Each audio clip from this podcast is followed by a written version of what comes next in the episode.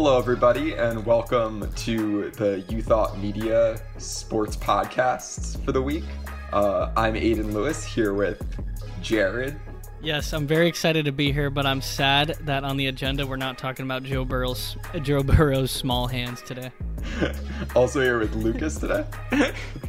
In what will not be the first political science point I make during the course of this episode, I hope Aiden's moderation skills outpace that of those on CBS tonight, who did an absolutely terrible job moderating the debate. Hot takes only. We also got Wyatt. Yep. I don't have anything nearly as strong as that, so hello. You got nothing political, Wyatt? Oh, disappointing. No, I got nothing to throw out today for that one, no. It's usually, yeah. And Bart?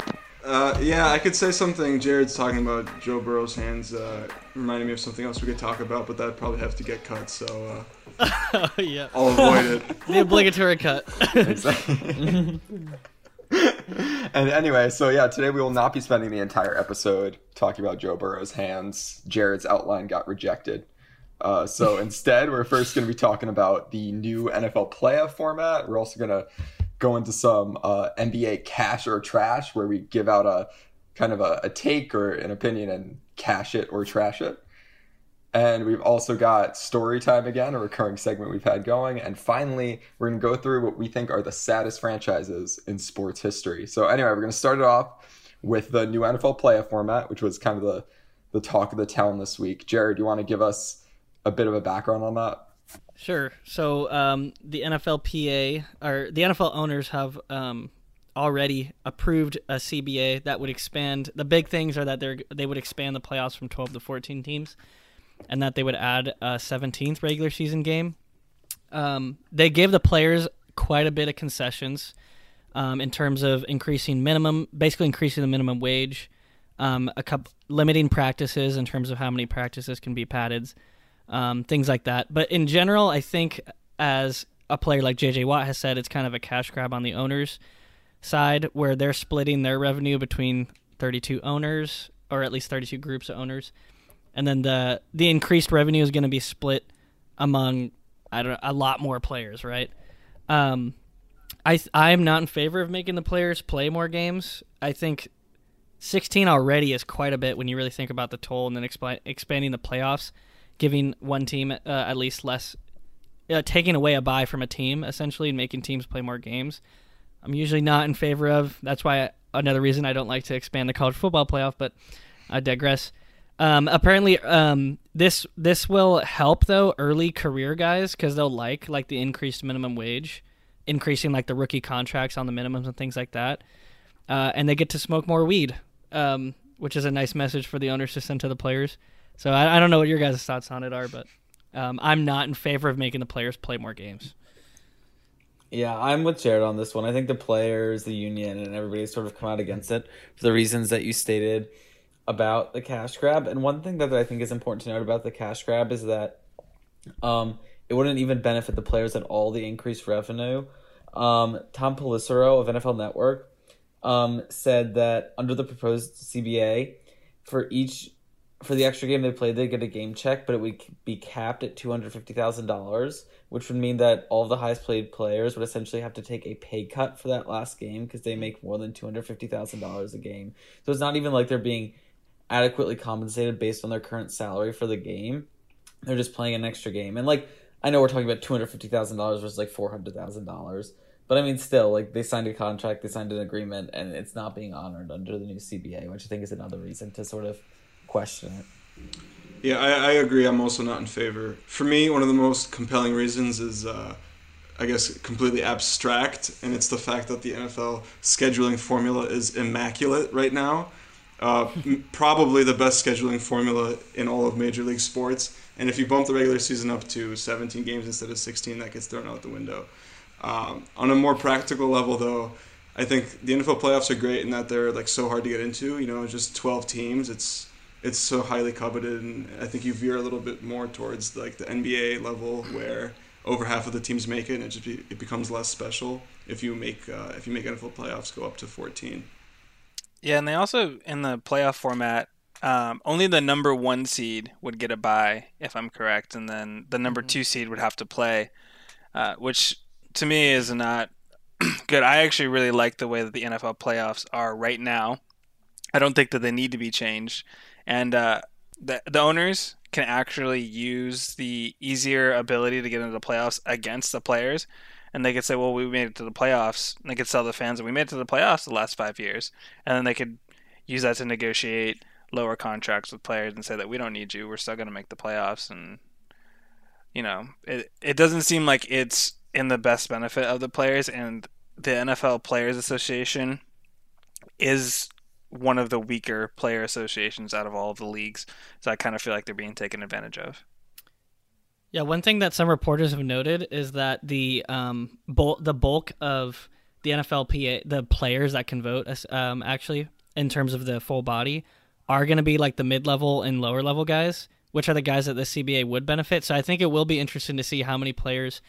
I read a tweet, I can't remember who it was from, that not everybody is on the same side as J.J. Watt, who said hard no on this proposed CBA, which I think is interesting. Yeah, I know the complaint in the NBA was always, I think Chris Paul was the league rep for a while, right? And he kept getting benefits that were like helping the like superstar players, like his best friends, essentially himself and his best friends. And then the players who were lower down on the totem pole kind of were like resented him for it. So it's interesting to see that this is kind of the opposite case, where like the masses are getting more of the benefit than the upper players, even if, as you said, Lucas, the benefit in general is questionable. But maybe that's intentional on the owner's behalf to try and get more players to actually vote in favor of this. But do you think there's a chance they would go back and like renegotiate something that like didn't add a 17th game, but would still get some of the other concessions the players wanted, like a higher minimum? Yeah. You don't think so? No, I think the owners really want that 17th game. Mm-hmm. Go ahead.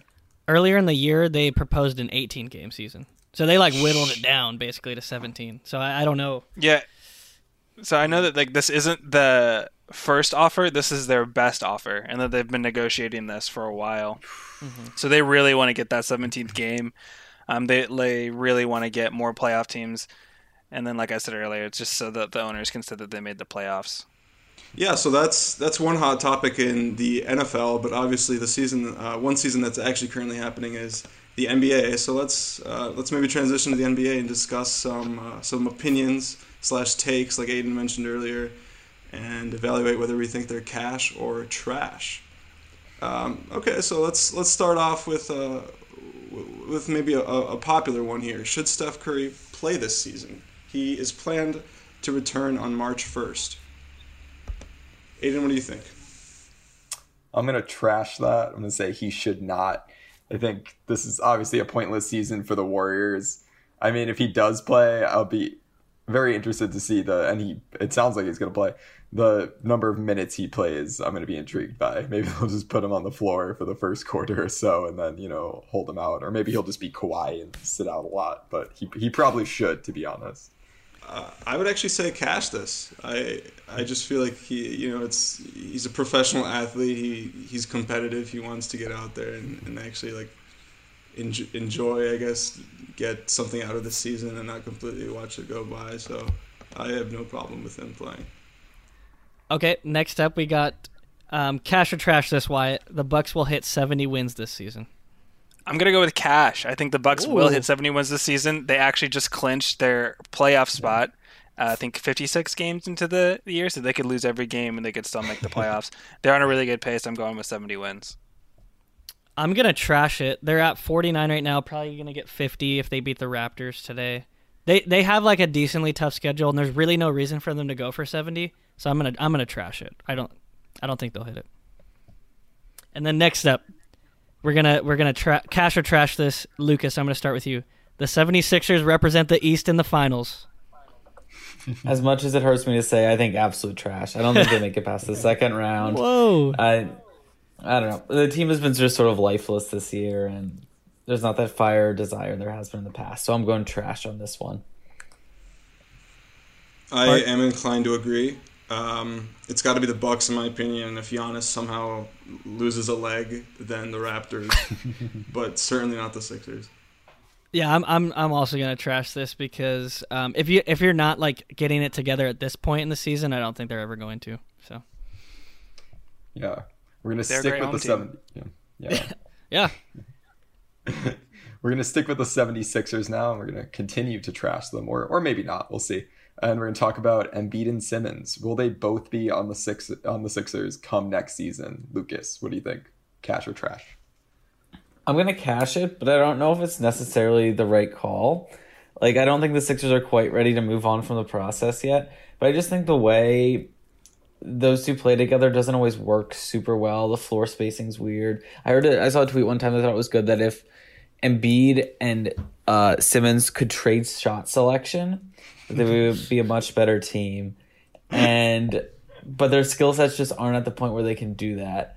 And because of that, like, I think they just need to move on, have a guard who can shoot the ball, or a point guard who can shoot the ball. So I don't think the Sixers will move on. So I'll go cash. I think they stick with them, even though it's not necessarily the right call.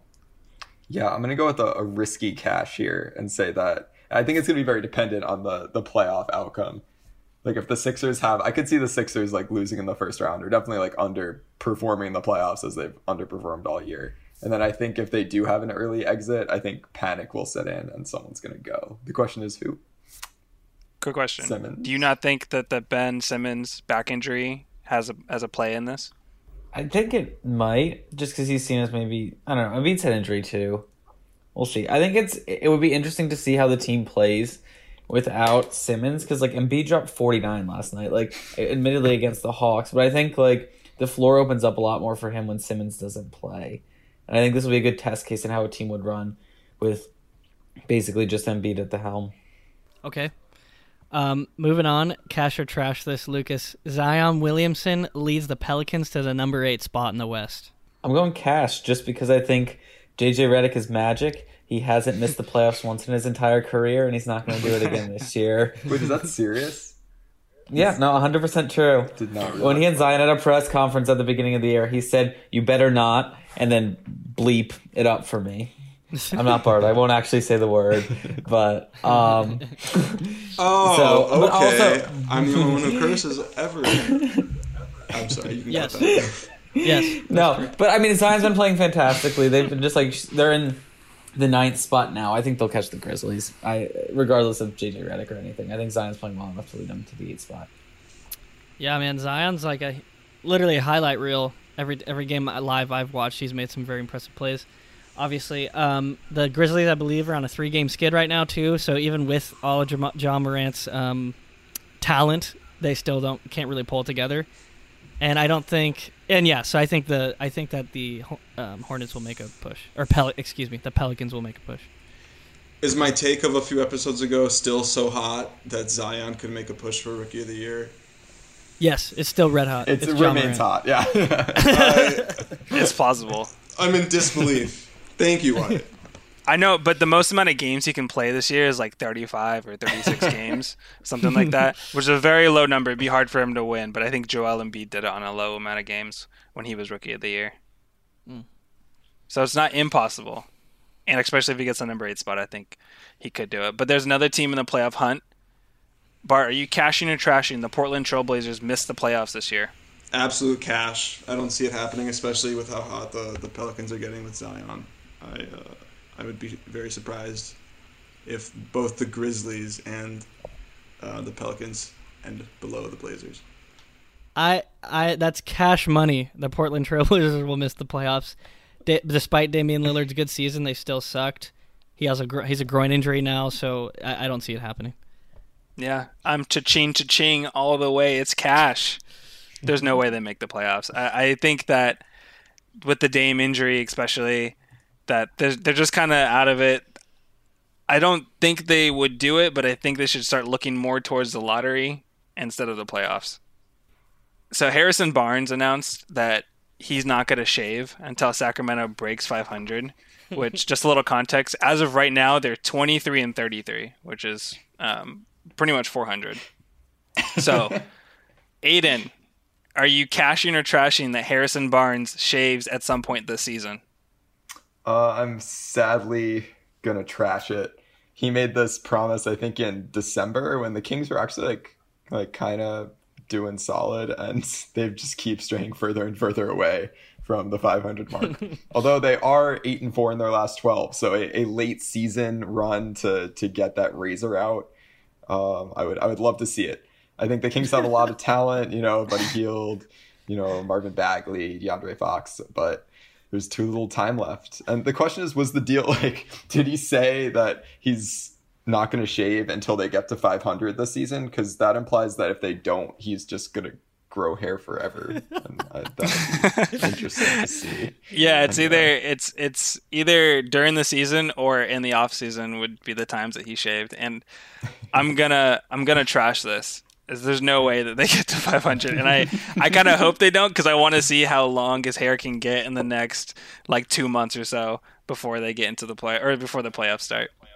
I know. A clarifying question: does it apply to the beard as well? Also have yeah, okay. It's a haircut and shaving, is what he said. Yeah. So he won't cut any hair. Yeah. Which is also a weird motivator. That's what it takes. Yeah.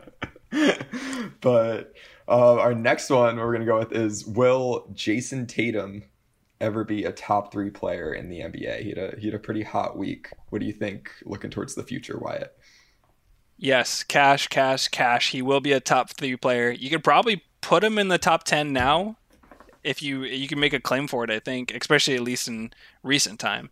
So I do think that he'll be a top 3 player in the NBA, and I'm not going to use that lately. I think that it's hard for a young player to ever kind of emerge into that spot, but he's got it, especially because he's a two-way guy. Yeah, no, I agree. I think that I'm not sure if he'll ever be like a top 3 superstar and what people think of as a superstar. I don't think he's the flashiest guy around, but in terms of top 3 players I'd want on my team, I think that'll happen at some point during his career. He's already shown he was a good rookie, and he's shown significant improvement since then. Yeah, I mean. Yeah, everyone's respect, including LeBron. Everyone loves him. I mean, he's kind of reminds me a little bit of Paul George, where when Paul George is on, he's an MVP candidate. So I think that he could be a top 3 player. I think that's totally possible. And so last up, we're going to be taking a look at whether we should cash or trash the idea that down the road, the Atlanta Hawks will be a contender in the East. Bart, what do you think? I'm going to say this one is maybe the iffiest one for me. I'm going to say cash. I think Trae Young will be transcendent enough, and they'll manage to fill the roster with decent enough role players, if not another star. I think it's plausible.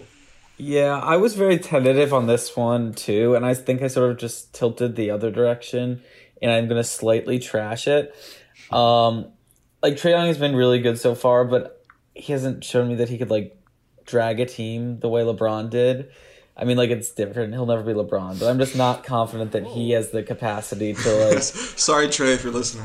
We don't know that. Sorry, Trey, we don't know that you won't be LeBron. Yeah, we don't know. you could turn out to be better than LeBron, but I just don't think. I think he's been very good, but I don't think he alone can do it. And I just they've got Clint Capella, he's good, but I just don't see things coming together well enough for them to be a contender. I could see them being a 5 through 8 seed consistently, but so that's why I decided to slightly trash it. Bart, I have a question for you. Okay, shoot. Is Trae Young gonna be better than Steph Curry by the time he calls it quits? Absolutely not. No, I don't think so. No, Steph Curry is incredible. I don't think Trae Young will reach quite that level. They're kind of the same player, except I agree that Curry is a little better. I would almost go so far as to say Trae is a poor man's Steph Curry. Oh, I would plays co-sign for a worse team. You would co-sign. Well, yeah, that's fair. I mean, he's still young. He's early in his career. It's maybe too early to tell. They need him a Klay Thompson. Yeah. Mm-hmm. Let's go to our fan favorite short story segment. I'm going to start off with maybe one of the funniest headlines that I've seen in a while. So the Cleveland Browns hosted an open casket funeral for their former mascot Swagger, the dog.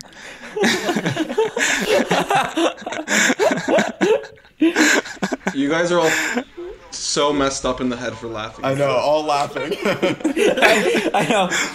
I mean, Swagger is friends and family, everybody. I know, and it's funny too because one of the quotes they have is it's like, or in the article I read, it said the 45-pound bull mastiff is survived by his 14-month son Swagger Jr., his owner Fred, and Debbie. Do you know who is Debbie? They're the owner. Fred and Debbie are the owners of the dog. The Cleveland Browns don't actually own the dog. They kind of licensed the dog from those people. Interesting. But you know, it's a funny story because not only did they have the open casket funeral, they live streamed it, and people came by and paid their respects to the dog. It says dozens of people, so a handful of people went by. Of course, his son Swagger Jr. was in attendance. And I looked up the funeral home that does it, the DeJohn Funeral Home, and this is what they do. They specialize in open casket animal funerals. Oh my gosh. I don't know. This is funny on so many levels. I know. And it's just funnier that it's the Cleveland Browns. Like, this isn't like Texas with a bowl. This is the Cleveland Browns. Oh, man. I'm just so curious. I'm going to level with you. I didn't even know Swagger existed until I heard he died. Yeah. He was their first ever live mascot. He took over in 2014. I think he had a losing record. Oh, no. I'm sure he did. Swagger's got that. That's what I got, though. Yeah, I'm excited to see what Swagger Jr. Can do as he now takes the throne. Or it's hard to call anything related to the Browns the throne, but we'll see. But anyway, my short story this week. I saw a couple headlines this week about the fact that the Warriors trade for Andrew Wiggins and a first-round draft pick is allegedly, again, this could be total BS because it sounds like it, allegedly part of their plan to go after Giannis this summer, where they're going to trade... where they're going to trade a first-rounder, their first-rounder, the Wolves' first-rounder in, I think, 2021, and Wiggins are the central components, apparently, of this trade package for Giannis if he doesn't want to go back to Milwaukee, which is, to start off, absurd. But according to multiple league sources, that is part of the Warriors' plan. With that said, I think it should be pointed out that the Warriors really turned a profit on this whole D'Angelo Russell, like, Wiggins thing. Like, when the Warriors to get D'Lo, sent a protected top 20 pick and for this year. And I think it's pretty clear at this point that it's going to be a top 20 pick for the Warriors. And so apparently the Nets will actually get now their second rounder, the Warriors' second rounder in 2025. So that's the power, first of all, of a protected first round pick, because that means nothing. And then they turn that into a high pick from the Wolves in 2021 or 2022. So well done on the Warriors for doing. Yeah, but they got Andrew Wiggins, so how can it be a net double? That's they're going to turn it into. But they're going to trade him for Giannis. So again, right, a 1-for-1 trade. It goes from Kevin Durant to D'Lo to Wiggins to Giannis. Exactly, it's just incredible. It's just a quick swap. The only way that works is if it happens this year, this summer. Because why would you take a Warriors pick for the next couple of years? Yes. No, it doesn't work in any scenario. Why would the Bucks ever even consider trading Giannis? Yeah. No, I agree. Exactly. Why would they be like, yeah, no, I like that deal? Yeah. So unless Giannis says, hard fact, I'm not coming back, which I don't think he would say that. Yeah. Yeah, the Bucks are like, yeah, I heard you guys have the next LeBron, apparently. It's not even a given that they would trade Middleton for that, just given how strong their roster currently is. I don't think any rational person would. So anyway, we'll see what the Warriors got up their sleeves. But anyway. Yeah. All right, so we're going to finish off the show where we're each going to take about 90 seconds to be able to make our case for the saddest team in sports. You can look at the usual suspects like the Browns or the Sacramento Kings, or I think we'll be looking at some more out there choices as the time goes on. So I am first up, and I will make my case that the Buffalo Bills are the saddest franchise in all of sports history. And when I base this on a theory of political science, I told you would not be my last, of relative deprivation, which basically argues that revolutions occur when people have had it good and then have it bad because they're used to having something good, so they're angry. So I'm going to argue that the Bills are the saddest because they were once really good. They came to expect good things. But it's saddened that when they were good, their goodness was even sad, in which they lost 4 straight Super Bowls. So I am therefore going to argue that because the Bills were once good and are now bad, and that's sad in and of itself, but not even when they were good were they allowed to have anything good. They lost 4 straight Super Bowls. And that is my case for the Buffalo Bills being the saddest franchise in all of sports. That's a strong case. That is very strong. Do you have a paper coming on that, Lucas? A thesis? Watch out. Yeah. I mean, if I were a Bills fan, I would also choose to like jump onto a table and try and break it because that would be the only joy I could get out of any football game. Yeah, that's certainly a strong case, but I don't think it's quite as strong as that of the Minnesota Timberwolves. For those of you who know that I'm from Minnesota, it's probably obvious there was no other choice for me. Basically, they have always been awful, and they seem like they will be awful for the foreseeable future. Let me put it to you this way. The Minnesota Timberwolves franchise started in 1989. They have only had 4 seasons where they broke 50 wins, and those were all with prime Kevin Garnett. And they've only had 8 seasons where they even broke 500. Does that, like, process that? 1/4 of their seasons only were they above average. It's awful. Get this.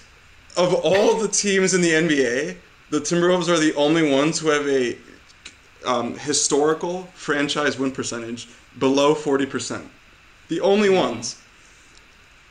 Glenn Taylor is an awful owner. There's just constantly a merry-go-round of coaches. It seems like the franchise is haunted or something. They're awful, and I don't see it getting any better anytime soon. So that's why I say the Minnesota Timberwolves. Sell the team. Yes, please. Do it for the city, for the state, for the state. If you love Minnesota, you would sell the team. Yeah. Mine's a little different spin. On as far as teams, I went with the Chicago Bulls, and I know historically they aren't the team that has been as sad as the Bills or the Timberwolves, but what a fall from grace that the Chicago Bulls have had. They were at one point the best team in the league. They put together this dynasty. Of course, I don't have to explain the Michael Jordan era, and it kind of just all came crumbling down. They've had Derrick Rose, and Derrick Rose is good, and he was supposed to be kind of the heir apparent to Michael Jordan, although there was some gaps. And then he got injured, and then now he's no longer on the Bulls anymore. And they've just kind of been rebuilding since way back in like 2015. They've never been good. Even their good players, their starters, are probably at best second or third options on another team. I don't look at the Chicago Bulls as anything that's going to be good in a while. And they're like a huge market that is pretty much operating at a very low level. And one of the big things that kind of highlight the Chicago Bulls is that they have the fire Gar Pax thing going on. So they want to fire Gar Foreman and John Paxson, who are guys in the front office, the VP and the GM. And there's actually a website. If you go to firegarpax.com, it's well done. It's not just like, oh, it's fire Gar Pax. If you go and you scroll through it, it has a timeline of every time that they screwed up. So all their bad draft picks, all of their bad trades, everything that all that coaches hires and fires. It's the Chicago Bulls are what is the most depressing is that they fell from grace. Yeah, like speaking of the big Chicago market, I feel like at this point it's like all of the hype surrounding the Bulls is purely residual from the Jordan era, and people there still only go to games because of, I guess, like the nostalgia and the old hype. Nothing current. Yeah, they've gotten a lot of mileage off of that. Yeah, I'm looking at the website now, Wyatt. It's impressive. The graphics are very well done. Someone very nice. This looks professional. Like... Yeah, it's a great timeline. If any of you guys are listening, I respect it. Yeah, don't worry. I'll put a link in the description. Yeah. So our viewers can go and check it out. But anyway, I'm gonna take it in also in the NBA direction to talk about probably just a team that's about as legendary in the NBA, the Providence Steamrollers, who played in the NBA in the 1940s. They played at the Rhode Island Auditorium, so that was a bad sign that they played at an auditorium. I've never heard of a team playing there before. And they actually had a pretty promising beginning. They started out in their first season 28-32, which for an expansion team, like, very encouraging, looks good. Then their second season, they went 6-42, which was a little worse, and is still tied for the least amount of wins ever with the Charlotte Bobcats, who, to be fair, had a lot more chances in that they played 82 games instead of 48. And then the third season, the Steamrollers doubled their wins to 12-48, but then they left Providence forever, becoming the last of the Big Four sports teams, becoming the last Big Four sports team in Providence. So really poor people of Providence. But anyway, the legacy that they did leave behind is that, first of all, they're at some point during their second season, Nat Hickey, their coach, who was 46 years old, activated himself for 2 games. And to date, is still the oldest player to ever play in an NBA game, which is a fun record to have stick around. And they also have another record that remains unbroken. They're the tallest player in the NBA at 6'8". That is a record that still stands today, tallest player in the NBA. No. But anyway, so the Providence Steamrollers maybe did not live up to their name. They left their mark on the record books in terms of losing. And that was all there was for the Providence NBA team. That was it. Okay, just one noteworthy thing. I was curious, so I did some Googling. And for whatever reason, there also exists a Providence Steamrollers team that played football. Super confusing. Why does that happen? How does that happen? Can someone explain why are Rhode Islanders so obsessed with Steamrollers? I know. They actually won a championship, that football team, in 1928, and then they were gone by 1933. So they were a little more successful. It was the Depression, man. And the Dust Bowl. Honestly, though. You needed a steamroller to get him back going. Yeah. Anyway, to close it out, I'm wiping away tears right now, guys, as we're all very sad. But there's still none more currently sad than the Seattle Mariners. So they're also in the record books a little bit. They currently have the longest active playoff drought in professional sports. Yes, longer than the Browns. Their last postseason appearance was in 2001 with Ichiro. They're the only MLB team never to appear in a World Series. And they've tasted greatness. Like you said, Lucas, they had a 116-win season, which is a record, and they still, even that year, did not win the pennant. Combine this with the fact that the Seattle Sonics were just torn away from the city, and now Seattle's just a football town, just makes it even more sad. Basically, the Mariners are a farm system for players to perform better elsewhere. Alex Rodriguez, prime example. And even if players don't perform elsewhere, they get poached by the Yankees, which just should make you cringe. Ichiro Suzuki, Edwin Encarnacion, forced to denigrate themselves and play for the Yankees. Even really sad, one of our best players, Randy Johnson, chose to be inducted into the Hall of Fame as an Arizona Diamondback, not a Mariner. And we have bobblehead nights for Randy Johnson, and he doesn't even want us. It's sad. The big free agents we sign, Robinson Cano, just get busted for PEDs and then fade out of exist. Like not even fade. They just erupted and out of existence. I don't know what the phrase is. Not to mention, last but not least, they were cheated out of a World Series win by the Astros. Let's be completely honest. The biggest victim of the Astros cheating. How sad is that?